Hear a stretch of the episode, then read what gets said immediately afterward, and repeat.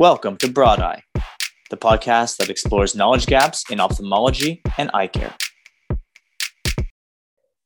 Hello, everyone, and welcome to another episode of the Broad Eye Podcast. My name is Sean Maloney, and today I am speaking with one of my favorite people that I've spoken with in the past in the field. This is Dr. Bill Stell, also known as Dr. Bill. Uh, Dr. Bill is a professor emeritus um, at the University of Calgary uh, Cummings School of Medicine. So, Dr. Bill, welcome to the podcast. Thank you, Sean. It's a pleasure to be here. Ah, it's a pleasure to speak with you again. Um, um, in the in the handful of conversations that we've had over time, uh, I've certainly uh, always taken bits and pieces of wisdom away, and uh, I find that uh, you have a lot of wisdom and kindness to offer. So um, it's gonna be it's gonna well, be fun. You. Thank so, you very much. In, in in actually in talking about your wisdom and kindness, um, maybe we can kick off the conversation with uh, a story. I mean, our last conversation mentioned um, a story of a woman who had Usher syndrome, who you were interacting with through a Facebook group, trying to offer some uh, some advice. I was wondering if maybe you can just tell that story for the audience. Sure. Um, I'm uh, a frequent visitor and identified as uh, one of the experts on the Facebook group called uh, Retinitis Pigmentosa Research and um, therapeutic developments or something like that. Hey, I'm an old guy and uh, I have uh, memory problems. Uh, I, no worries. I, I, encountered through that uh, a young woman who's one of the leaders of the group who has RP, uh, not Usher actually, but who uh, suddenly, after 20 or 30 years of coping with her RP, developed some balance problems. Now, she's not an aged person. She's in middle age, I guess, uh, uh, late 30s, early 40s, perhaps. Uh, I haven't asked her because that's not a polite thing to do with a woman. Um, and uh, her, the, the gene in which mutations cause her uh, RP is known. So I wondered, is it possible? What's that gene? And uh, could the uh, balance issues that she was developing uh, without hearing loss, could the balance issues be due some, in some way to the same mutation in her gene? So I went online, oh, bless, uh, bless Google. Uh, I um, found that her gene is not known to be expressed in the balance, balance organ of the inner ear, the vestibular uh, organ of the inner ear, but it is expressed by cells in the vestibular nucleus of the brain, which is a group of nerve cells in the brain that receive signals from the balance organ. So that suggested at least the possibility for uh, future investigation in her case whether the mutation in that gene might also be causing her balance problems because of uh, uh, a malfunction of that um, location in the brain. She was highly impressed, and uh, she's become a, a, good friend, and we uh, chit chat now then. She joked that uh, she's lucky to have her own private um, um eye scientist. but uh, you know, I enjoy doing things like that. I enjoy um, looking up something new. And, you know, I never knew that before. Uh, and it was a bit of a challenge to find that information, but uh, very satisfying to do it. Well, but you're also equipped. I mean, you have the, the background experience of you know, know how to look, and and uh, whereas someone who hasn't done research in this space would wouldn't even have any clue in general where to even start looking, right? So it's uh, know, I, I like that story. You're doing this just out of the the kindness of your heart and and helping people, which uh, maybe we can circle back to um, a little bit later as well. Sure. But um, was, maybe you can just give a little a snapshot of of your career. I mean, uh, and just a, as a spoiler, you're technically retired now, but I think that just this example you gave uh, shows that you're not fully retired from uh, from contributing to the field. But maybe if you could just give a yeah that snapshot of of your um, career journey and what that looked like, and uh, um, yeah, if you don't mind. Sure. Well, uh, actually, I, I, am fully retired because uh, the university doesn't pay me anymore. So whatever I do is uh, uh on my own steam and my own limited resources. Uh, okay, well, I'm, I was uh, born and raised in central New York State in the US. I was educated as an undergraduate in an honors program uh, that emphasized self guided learning and independent inquiry and criti- critical thinking at Swarthmore College in Pennsylvania. I went from there to medical school at the University of Chicago, but I became disillusioned very quickly with the, the lack of questioning and uh, critical thinking in medicine. It's all about learning how to do it and applying uh, a certain body of knowledge to fix the problem. I have no problem with that. Uh, I I would be reluctant to go to a doctor who spends his time wondering, well, hmm, wonder what I should do about this. No. when I go to the doctor, I want to fix. But it wasn't the most uh, interesting thing for me. And I was fortunate to be plucked from a histology class in first year medicine by one of the professors of anatomy who said, um, Mr. Stell, I think you can do this work on your own. So if you like, you can do histology lab on your own time and come and work in my lab. I have an electron microscope. Well, I had spent a summer as a summer student learning to use an electron microscope, and uh, that was all I needed. So uh, off I went. And after the first year of med school, uh, I was thinking of simply dropping out, but I was persuaded to uh, take leave, which I did. So I spent two years in uh, the graduate program in the Department of, of, Anatomy with Professor Bill Doyle, who, whose kindness to let me uh, design and carry out my very own PhD project uh, was uh, the greatest gift I could have gotten at the years and at the time. Uh, and then I got uh, a fellowship from the Life Insurance Medical Research Fund to uh, finish uh, my MD as well and get a PhD in MD, which I did. Uh, I graduated in 1967 with both degrees and um, was fortunate again to have people looking out for me.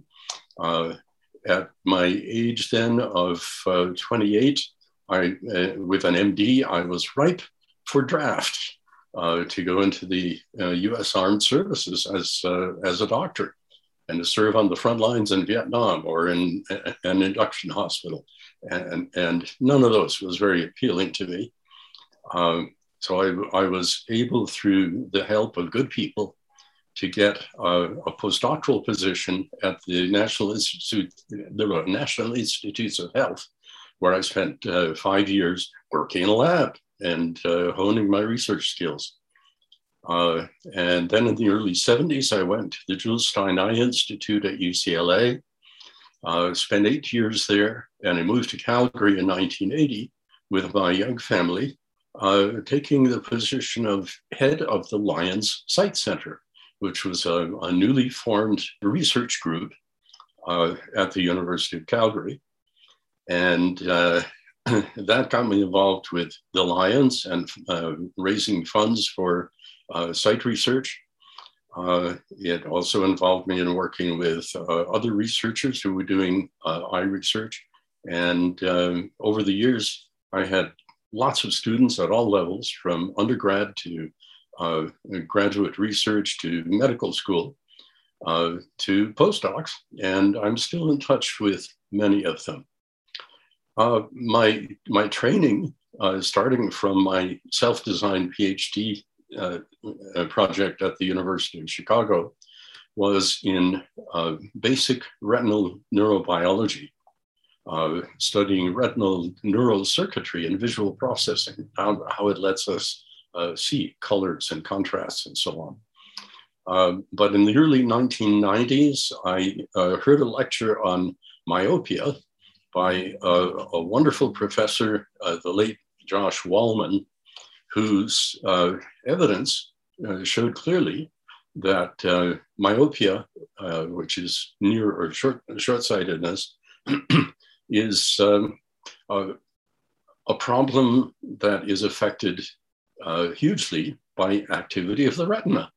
And I realized that while most people in the field we're uh, approaching it from background in optics and lenses and uh, correcting refraction, that uh, there was a, a, pretty open field for someone like me with background in retinal circuitry uh, to approach the underlying uh, causes and not just uh, uh, with, with long term implications for care, but not going directly to uh, fixes without really knowing what's going on that causes the problem in the first place. So I, I did that for almost 20 years. And uh, then I retired from uh, the University of Calgary faculty and closed my research operations at the end of June 2020. Now, 2020 was an auspicious year for a student of myopia and refraction, you know.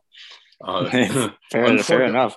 Unfortunately, uh, a, uh, symposium to celebrate the university is getting rid of me uh, a symposium that we were calling uh, 2020 Vision, of course. Uh, that uh, never took place because of the pandemic. But in spite of that, uh, yes, as you pointed out, Sean, I still am continuing uh, to be involved in mentoring. A significant number of my past students stay in touch with me. I often am called upon them to, upon by them to provide references for uh, academic positions, for uh, uh, graduate or, or medical programs, and so forth. Um, and I even have picked up a couple of new undergraduates to mentor in the past uh, couple of years. Uh, so I'm these, working with these young people and helping them find their way, not my way, uh, is something that is really incredibly fascinating to me. And finally, I, I also am employed part time as an expert research advisor to myopia research groups in Asia, uh, in mainland China, one of them, in Wenzhou, China, and in uh, Singapore with the Singapore Eye Research Institute. Uh, and I still am called on occasionally to uh, referee uh, uh, research papers submitted for publication in scientific journals and uh, to review grant proposals for granting agencies. So yeah, I keep busy enough and uh, this is all good. It keeps my brain alive. And uh, on the side, I spend some time with my, uh, my wife and her daughter and her family who live in town, my daughter who lives in town, my other daughter and her family who live in Japan. And um, thank goodness for the internet and uh, uh, means of virtual communication.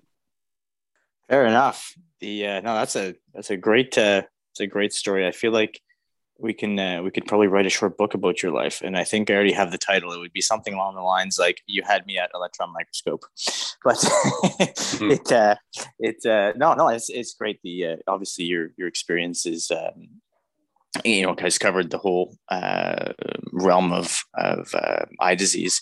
And you mentioned uh, myopia um, as a as a major focus, and you know we can certainly talk about that. But I think today would be, dive more into uh, retinitis pigmentosa. Um, obviously, it's a disease, disease that I am personally familiar with, um, and uh, and certainly you, uh, with your research background, know quite a bit in this space.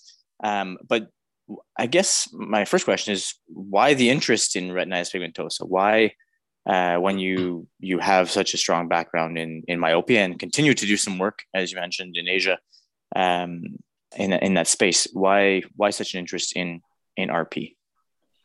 Well, uh, first of all, as I mentioned before, uh, for my whole scientific life, my whole professional life, I've been interested in fundamentals of retinal neurobiology uh, retinal cell circuitry and uh, how normal vision takes place.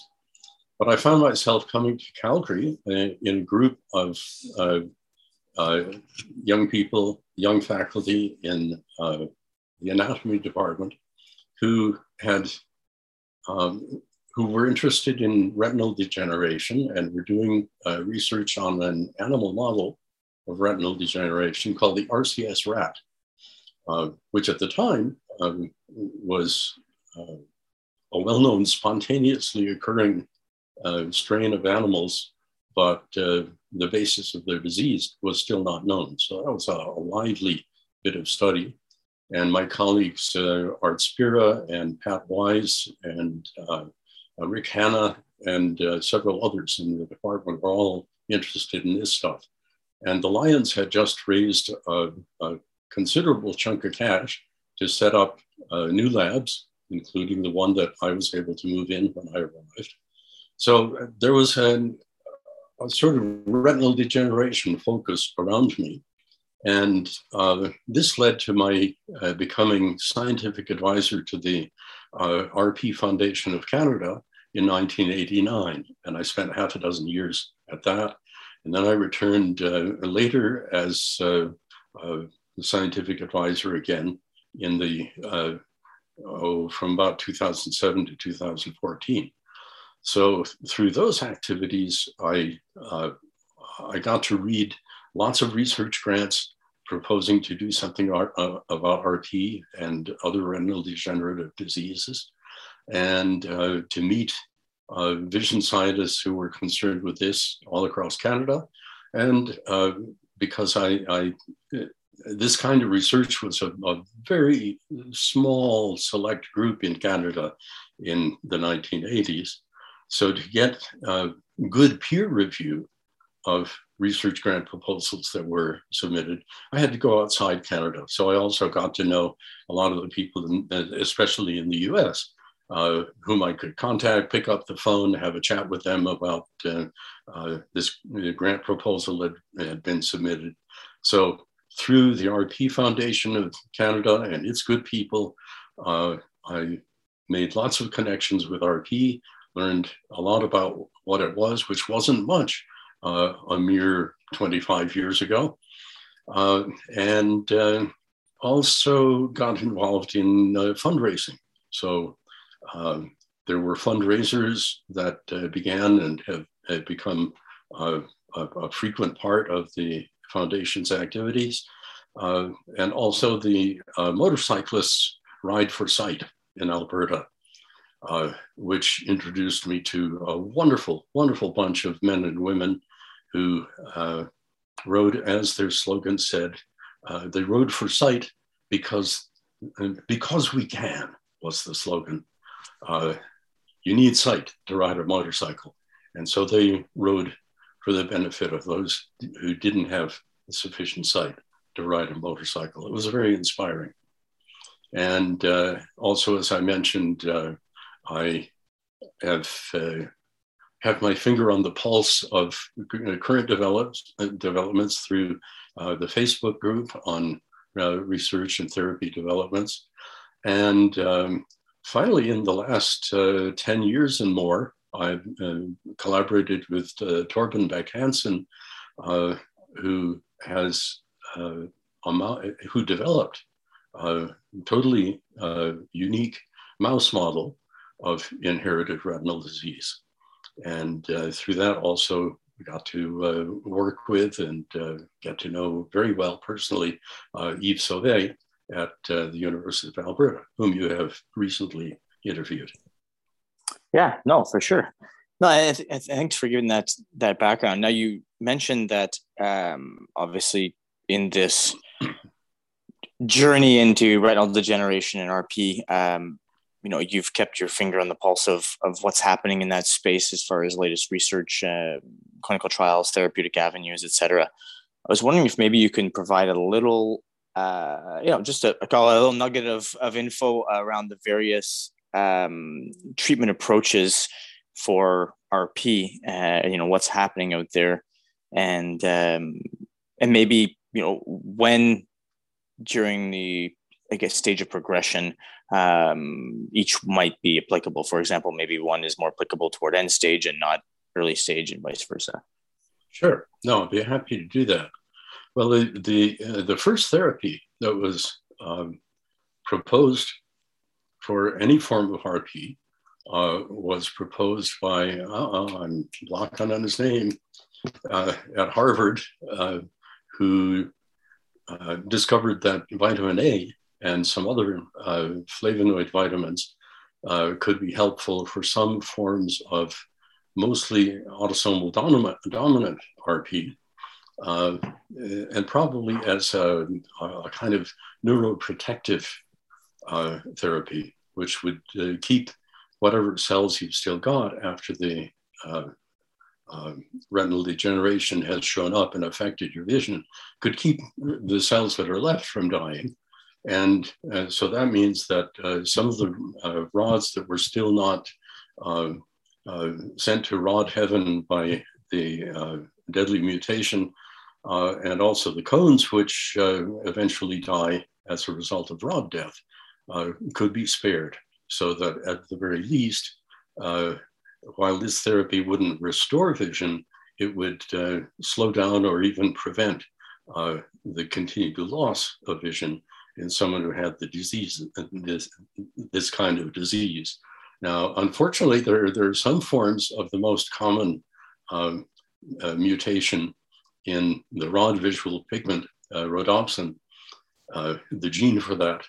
Uh, there's some forms of that uh, protein that make in, in which uh, the disease is made even worse by taking vitamin A.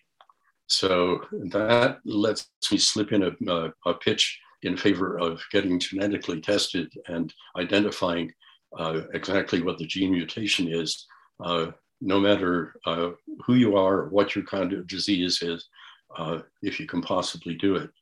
Uh, unfortunately, the, the vast majority of people in the world are nowhere near a doctor who can even properly examine their eyes, much less uh, obtain a, a, sample for gene testing and much less pay for it, even if they could do all that. But okay, so uh, diet was uh, introduced and it's still uh, a popular item um, because uh, so limited, such limited options are available for anyone who has RP. Um, and also because uh, a whole lot of companies have uh, taken up the cause and, uh, just bombard the uh, RP information sites and uh, uh, the web social media with their advertisements for this wonderfully effective dietary supplements. Well, it may be helpful for some, but it's, it's far from a cure all. Uh, the next cure that came along was uh, what came to be called generally as gene therapy. And what that really meant was supplementing uh, good genes in cases where uh, the mutation of a gene necessary for vision uh, had caused uh, caused loss of function. So in those cases, uh, and and nothing else, just like uh, if your car runs out of gas, okay, what do you do? You give it more gas. And uh, in case you have a, a loss of function mutation, uh, the kind of mutation that's recessively inherited, you ought to be able to treat it by putting gas in the tank, which amounts to using a, uh, using some tricks, viral vectors or uh, nanoparticles uh, to carry a gene replacement into the retina and get those genes into the affected retinal cells, usually the rod and cone photoreceptors, and restore their function. So uh, that was that's been done quite successfully, although in a very limited way, with uh, uh, certain forms of uh, uh, Leber congenital amaurosis, LCA, uh, and in particular to insert good copies of the RPE65 gene, which is needed in the retinal pigment epithelium to restore visual pigment. Okay, um, Oh, and, and that reminds me of something I hadn't thought about for a while. Another sort of dietary treatment is to give in the diet uh, a replacement for uh, the form of vitamin A that uh, captures light in our visual pigments and starts the phototransduction cascade. And uh, that was uh, championed by uh, a Canadian group uh, unfortunately, it seems to have gotten lost in the shuffle. Uh, and uh, maybe it just didn't uh, work out in further testing. I've lost track of that. Uh, Which group okay. was that? Which group was that? It was, uh, I think, Rob Koenekoop. Okay, okay, yeah, but, yeah, I know. but but maybe maybe um, gee, I don't know. Somehow, somehow it got um, uh, uh, handed off to a small company in the Vancouver area, I think. And uh, I don't know who was involved in that. So I think I think uh, Rob was uh, probably the one who did that, and it had a name which I should remember but don't. All no, right. that's that, that's fine. Sorry, sorry. I'll let you keep going. yeah. So um, the the remaining therapies that I'm going to talk about are aimed at replacing the lost uh, uh, cells. So in most forms of, of RP, uh, the rods, the rod photoreceptors, which are responsible for uh, detecting, detecting very weak light, uh, they uh, degenerate at first or lose function at least first. And then eventually, because of their uh, loss of function or they're dying off, uh, the cones also become um, uh, affected. And uh, this is what causes, first of all, the um, difficulty with vision in dim light, so night blindness, and then the, the gradual encroachment of that peripheral visual loss on the central retinal region where it's mostly cones and eventually they're lost as well. And uh, uh, that's when the RP patient is left with just a, a little spot of tunnel vision in, in the center. All right, so uh, uh three basic uh, approaches to um, replacement of lost function.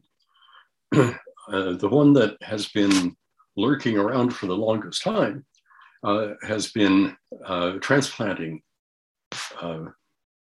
healthy retinal cells, healthy rods. Let's just uh, talk about rods for convenience. And uh, that ranged from harvesting rods as a, a, sheet of cells from cadavers and transplanting that into uh, the RP affected eye. And uh, that effort is still a little bit alive, but I think the, the people who, who did that um, and I'm blocking on their names as well. Uh, but they're at uh, the University of California in uh, LA region, but not in Los Angeles proper. Um, but um, a, a, better way, and really, I think uh, the one of one of the two uh,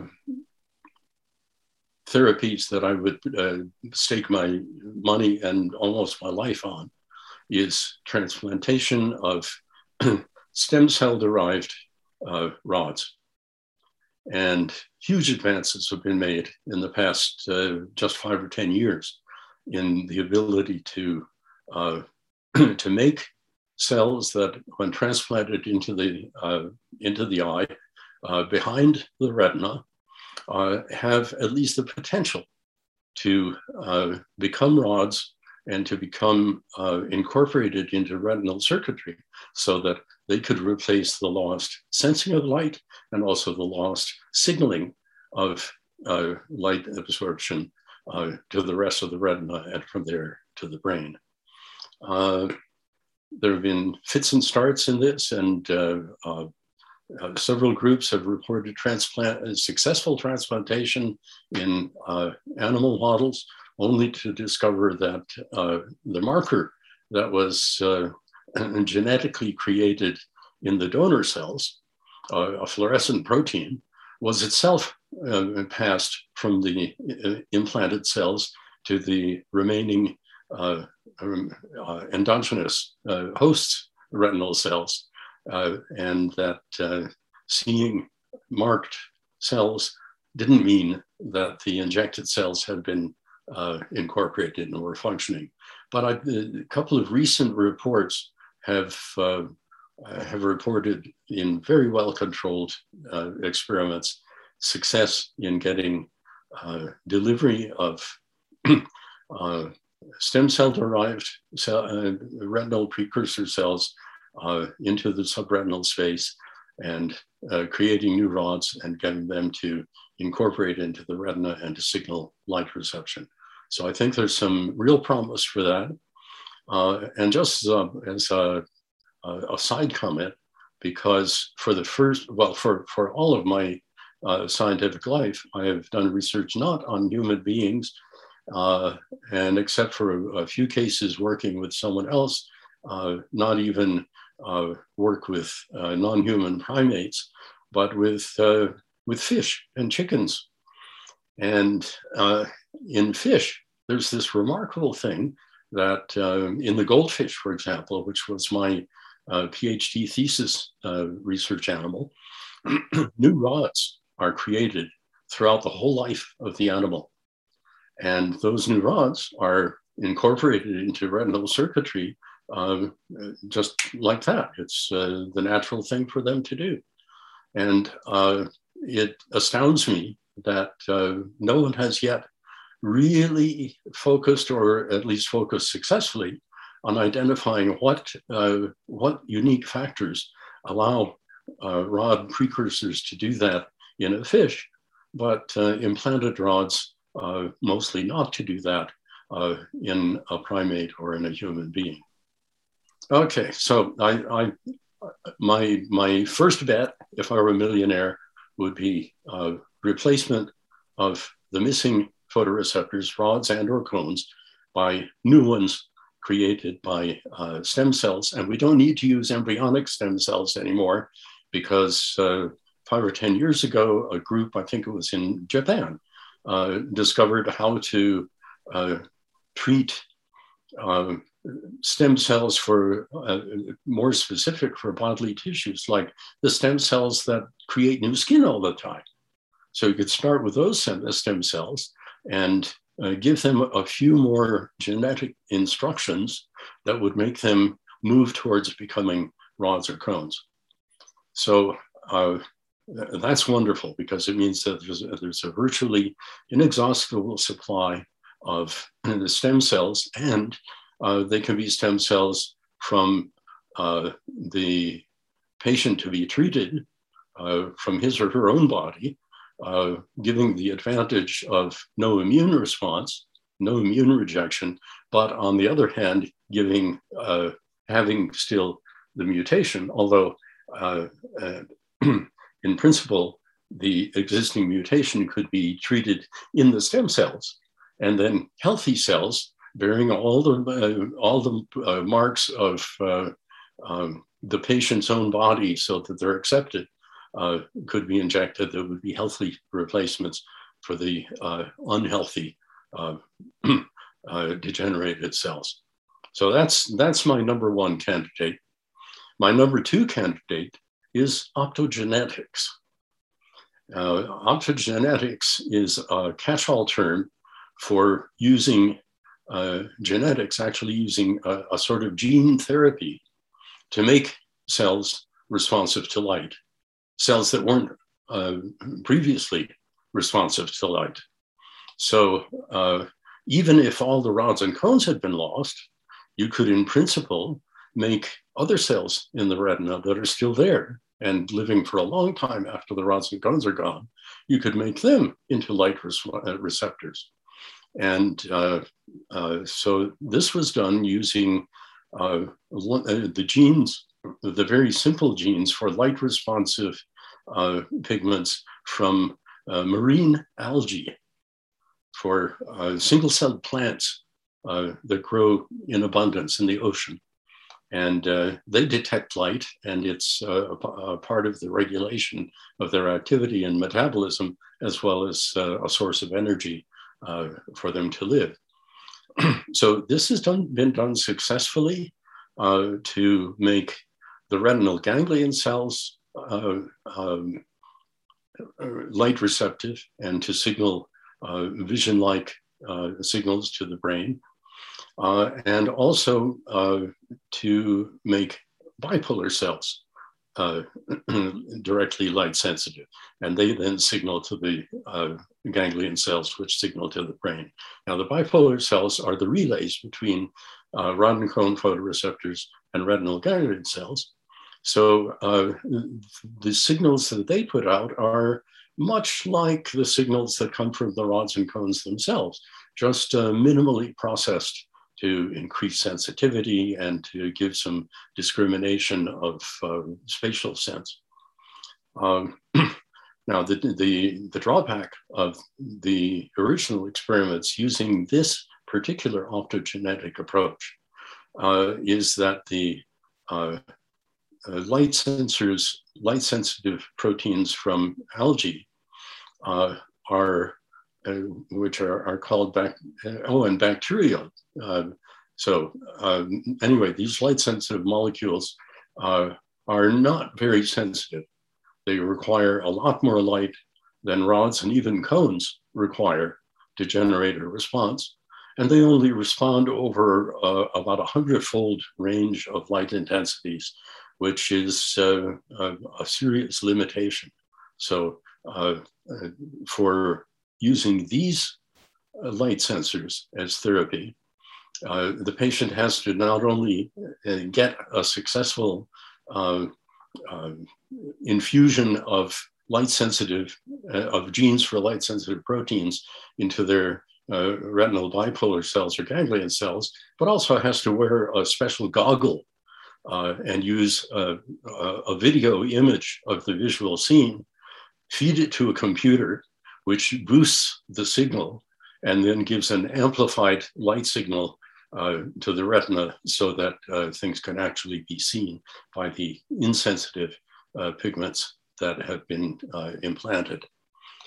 But one group in Europe has now succeeded in putting uh, a, a, modified form of opsin, which is the protein that uh, couples to a vitamin A uh, form and makes rhodopsin and cone opsins, the our natural light sensors. And uh, these have the potential of being much more sensitive and um, possibly uh, modified uh, to encode for different uh, parts of the spectrum, for different colors as well.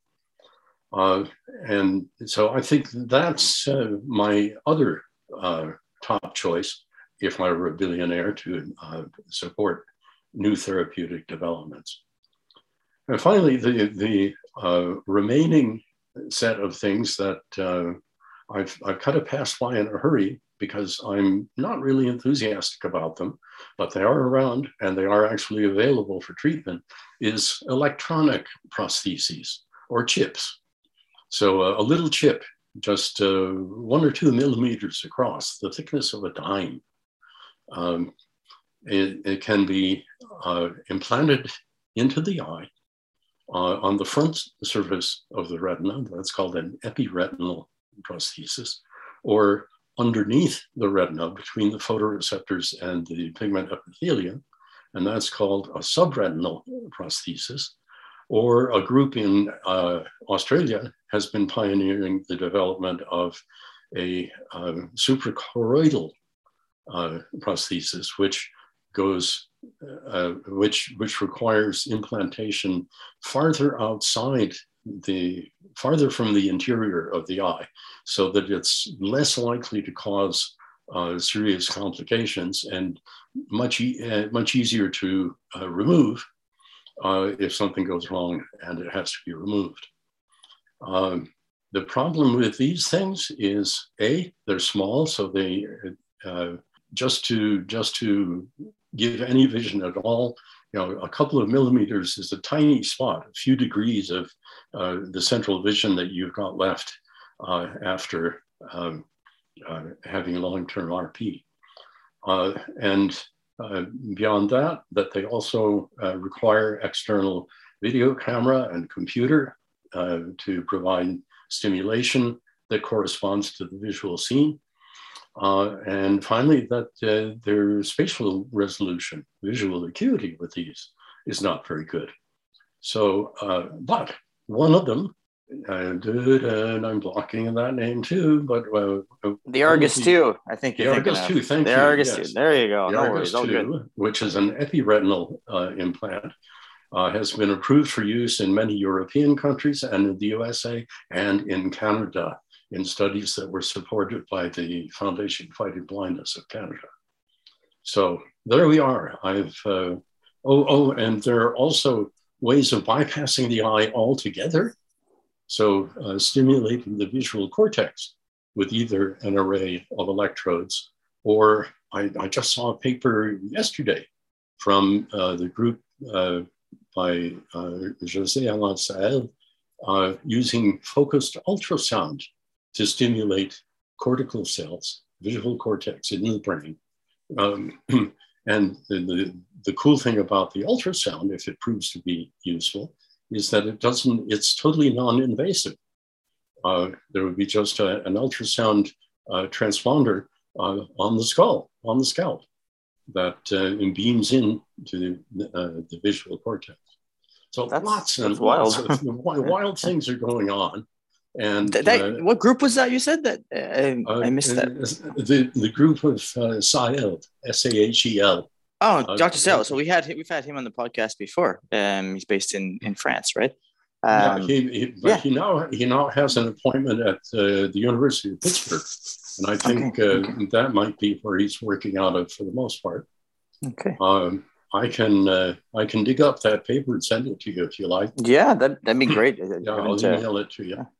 Yeah. Great. Uh, but anyway, there there we are. That's what I know about uh, therapies. They cover a wide range, and um, so yeah, I think, uh, I think, your your next next question was uh, what's the what's going to be the most important and impactful of those, and I think I've I think I've added it. Uh, either restoring the natural about. retina by uh, yeah. getting transplants to work or uh, creating new receptors by optogenetic therapy.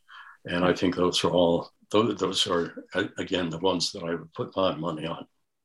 Yeah, no, fair. Uh, no, and listen, thanks for that. You gave a very, very comprehensive overview. Um, it's nice to be able to tie all these things together in a single discussion because um, oftentimes I might talk with somebody about a specific therapeutic avenue uh, but you've right. given a nice a nice uh, um, overview for for someone listening. Um, I might have just one more question before we we wrap up. Um, I've taken a lot of your time already, but I wanted to circle back to what we were discussing at the beginning, which was um, about you know how you're working, helping this Facebook group. You're not being compensated financially for this. Um, what are you know maybe talking about this, but uh, any other activities um, that uh, people who are officially retired, but obviously still wanting to um, help people in the space, uh, whether it's patients or uh, companies or research groups or whatnot. What opportunities do you see for people who have this expertise, um, who might want to keep a foot in that area um, that are officially retired? Right. Well, uh, the obvious thing is that we can't really work directly with individuals except through uh, social media. So I can't sit down and talk with a patient. Uh, maybe I could in principle. I'll, I'll come back to that. Um, so the way things are now, we can uh, join up a Facebook group, or uh, there must be other social media that have uh, similar groups, um, and uh, and have dialogue with both researchers and uh, patients uh, and become part of the general discussion and provide our knowledge and uh, expertise and insight uh, about uh, uh, proposed therapies and help people who are not scientists to understand whether the claims made by oh people are offering, offering a dietary supplement, whether those claims are valid or not. Um, and uh, there ought to be more of that. There ought to be more of more exposure of scientists who are good communicators, like Yves Sauvé, who is fantastic.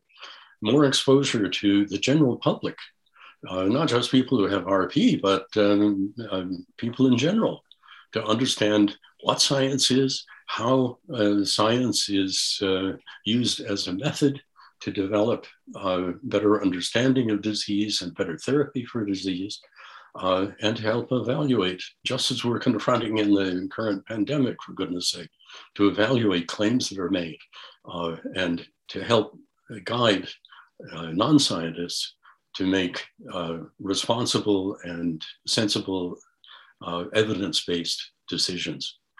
Uh, unfortunately, most, most of us in science are, are so busy doing our science uh, and uh, uh, coping with the high levels of competition to get uh, research support from granting agencies that can only fund, oh, maybe 10% of all of the applications that are submitted to them. that would be true of the uh, CIHR in Canada, uh, the NIH in the US, and most, most granting agencies in most places. Uh, probably uh, half, uh, at least half of the submitted applications are worthy of support, but there's not enough money there. So government agencies and private uh, charities and the good people who support them need to step up more and promote more and better science and bring the results and, and the process of science to the attention of the general public. Uh, there's also the approach of, of mentoring young researchers, students, and uh, uh, future researchers and, and clinician scientists uh, to prepare them to do the kind of work that needs to be done in the future. And uh, that's one of my main motivations for continuing uh, the work that I do with research groups and um, and with former students and current students, although I'm retired. And then we can advise research groups, uh, as I'm doing with the uh, two groups in Asia. We can advise granting agencies and scientific journals by providing expert review for them. Um, and we can certainly steer uh, the young researchers and future scientists in interesting directions and help them to produce good science, which in turn produces good therapies. Oh, fair. No, it makes and it makes a lot of sense. I think there's just a a wealth of knowledge out there. Um, I'll call it among retirees or, or people nearing the end of their careers that uh, is largely untapped. And I mean, you've you know blazed your own path and found ways to to contribute I'm sure there are, um, you know, many scientists or clinicians, um, you know, at that phase of their careers or life uh, where they wouldn't mind, you know, helping out, uh, you know, five ten hours a week doing something. They don't necessarily want a full time job, but um, certainly have um, the expertise to to and not necessarily looking to get compensated, just to to you know keep a a foot in the field and, and to help out uh, just because it's the right thing to do. So I commend you for for what you're doing. I think it's I think it's amazing to uh, uh, you can imagine I can imagine from you know a patient's perspective going to these online groups and all of a sudden you have you know somebody with your experience there helping to answer questions. it's kind of like a you kind of feel like whoa I hit the jackpot here like you, you mentioned before about that woman.